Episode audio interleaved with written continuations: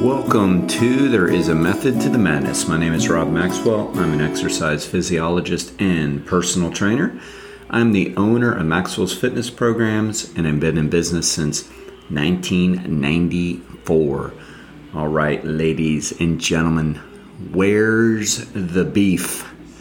If you are a Generation Xer or Boomer, in other words, us old farts, then you will remember that silly Wendy's commercial, Where's the Beef?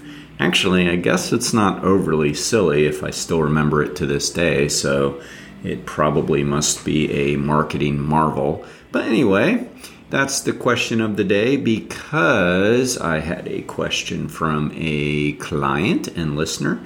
Basically, uh, she made a statement but turned it into a question and said that she's been told that you need beef in order to get stronger, in order to get more fit, because it has a special amino acid in it that you can only get from beef.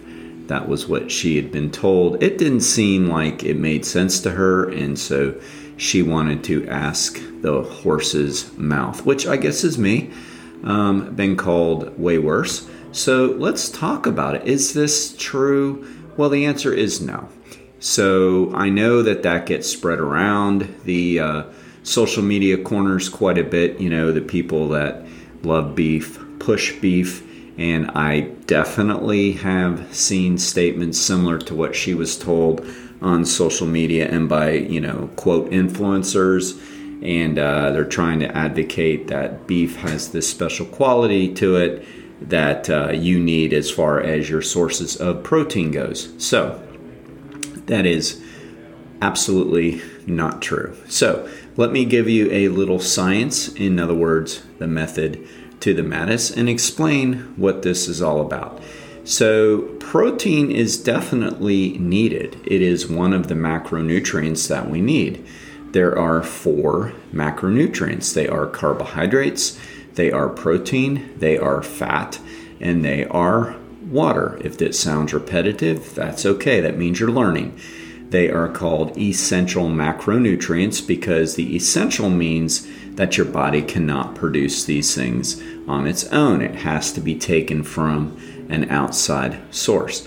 They are called macro because you need them in greater quantities. So, in, in other words, when we look at macro versus micro, micronutrients or essential essential micronutrients are vitamins and minerals. They are still needed. They are as important. In other words, you say, oh, micro not as important. That's not what it means. It means in less overall quantities. All right. So we need protein, we need carbs, we need fat, we need water, we need vitamins, we need minerals. So that is absolutely true. Then it comes down to what do we need of each? Well, today I'm going to focus on protein and if there's anything magical about beef. And the answer, already stated, is no, and let me explain why. When you look at protein, protein is made up of what are called amino acids and there are 20 different amino acids that make up protein. Not all protein sources have every amino acid. Now, to complicate matters a little bit more, there is non essential amino acids. And remember what non essential means not necessarily need to be taken in from an outside source because your body can produce them on their own. So there are 11 non essential amino acids and 9 essential amino acids. So we need to focus on those nine. And if you were sitting in front of me, you'd probably go, name the nine. Well, be honest with you, I used to have it completely memorized. Now I see it as zero point because I can find them in three seconds, as can you. So there are nine essential amino acids, and those are the amino acids we have to get from our food sources. All right, so that's one fact about protein and amino acids. The next fact is there's a biological grade given to each protein, meaning how good is it? Like, how much does it have the essential nine, and what quality. So there is what is called a biological grade. Well, guess what? Beef has the essential amino acids, but its biological grade actually isn't that good. It's like 70. So that's average, right? I mean, that's literally just like you think it is. It's a percentage. For example, the highest biological grade you can get of a protein. And when I talk about all this, I don't want you to think that like I'm pro what I'm about to say or that I'm con what I've already said. That that's not it. The method to the madness explains where these kind of myths come from and then what you need to know about it. But the highest biological grade of any protein is an egg white. Plain and simple. It's got a grade of 99%, meaning it's as good of a protein source as you can find. And then after that, we get into dairy sources right below it, and then chicken, and then fish. And then way down the line is beef. So beef isn't even a very high biological grade. So where that came from, I mean, we can all use our best guesses, right? And say that, you know, somebody in the beef industry has been pushing that along and then they got it to their big buff fitness influencers who started pushing it. That could be one area where it came from, or it could just come from people that really like to eat beef and then they found what they wanted to hear because we all have an informational bias. We all tend to believe what we already believe and then we follow people we already follow. I mean, just look at politics. Everybody does that if they have a inkling towards that kind of thing. So that's probably also where it came from. And here is the reality of all of this. If you like beef, well, eat beef. I mean, does it have protein? Yes. Does it have essentially amino acids? Yes. Is it the best? No. So I'm not saying don't eat it. Personally, I don't eat it, but I'm not saying don't eat it. I'm just saying that there is absolutely nothing special about it. If you heard me say that egg whites have the number one bio- biological grade and you happen to be vegan and you're like, I don't want to eat eggs, don't eat eggs. We can get the protein from plant sources. So, so first off, there is 100% biological grade. In other words, I shouldn't say 100% biological grade. That's going to go too close to the egg white. You can get all of your essential amino acids, which we call complete proteins, from plants all by themselves.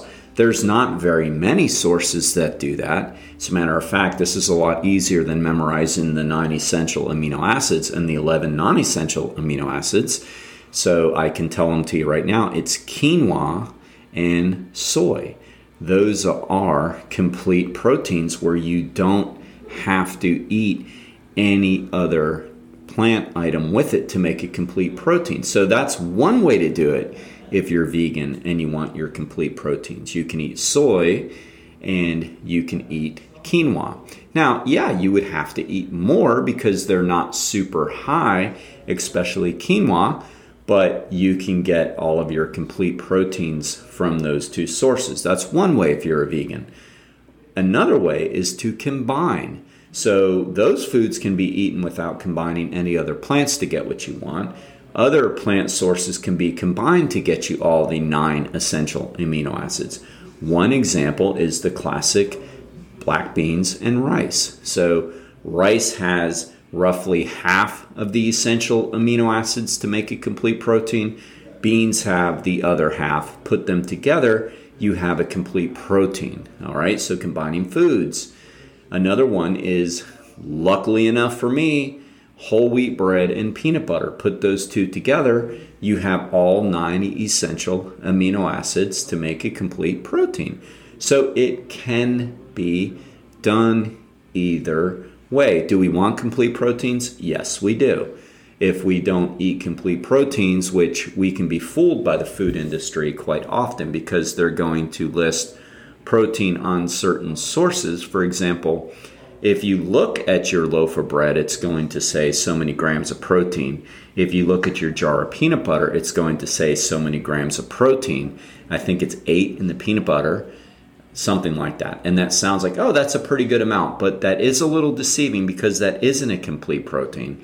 So your body isn't going to use it as protein, all right? Doesn't mean it's bad. No, it just means that if we want to get the full benefit of protein, we do need to learn how to combine certain plant sources to get that complete protein, or we need to eat them, as I say, quinoa and soy. Now, let me get the soy.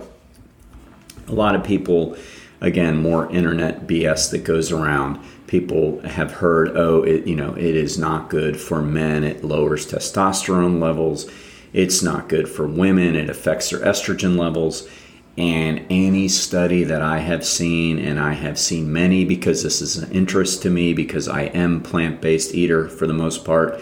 So I do eat soy, I eat tofu. So it's interest, it's of interest to me. I have studied it. There has been no studies to confirm that that's true. So soy isn't going to affect your hormones like is basically uh, fear tactics along the internet. You have to be careful with all that stuff. Look, if you don't like it, and a lot of people don't like tofu, don't eat it. But just don't believe the BS that it's like this toxic ingredient. I mean, you have to you have to be very cognizant of the fact that there are food wars out there, all right? Just like politics, right? I mean, you can go on the internet and you're going to have one side say one thing on the exact same thing that happened and then you're going to have another side say something polar opposite of that on the exact same thing that happened. That's political wars, right?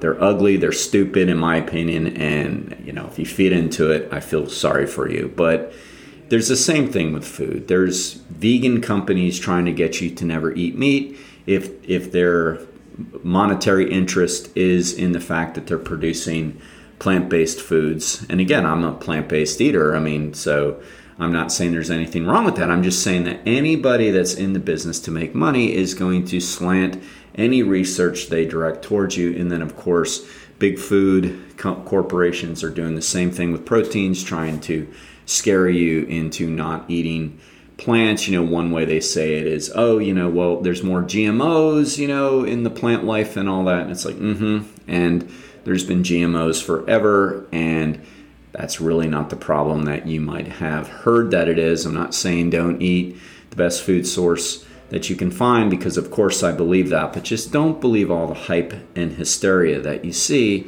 Go to real sources, as did my client to ask me about this protein thing. All right. So, to sum it all up, you like beef, eat beef, but don't scare people into eating beef with you. If you like it, eat it, but don't tell other people well, this is the only way you're going to gain muscles and have energy and all this. Well, that's not true. Or this is the only way you're going to get certain vitamins, essential uh, B12, for example. It's like, well, that's not true either. You can take a Centrum and you just got your B12. So, you know, if you like it, eat it, but don't scare people with disinformation. Well, why am I telling people that? They're going to do it anyway. If they're the type of person that's going to do it, they're going to do it anyway. So let me rephrase that for you that listen and want to educate yourself and want to get more healthy and want to get more well, just don't believe it. Consider the source, ask appropriate questions to appropriate people, and you'll get your answers.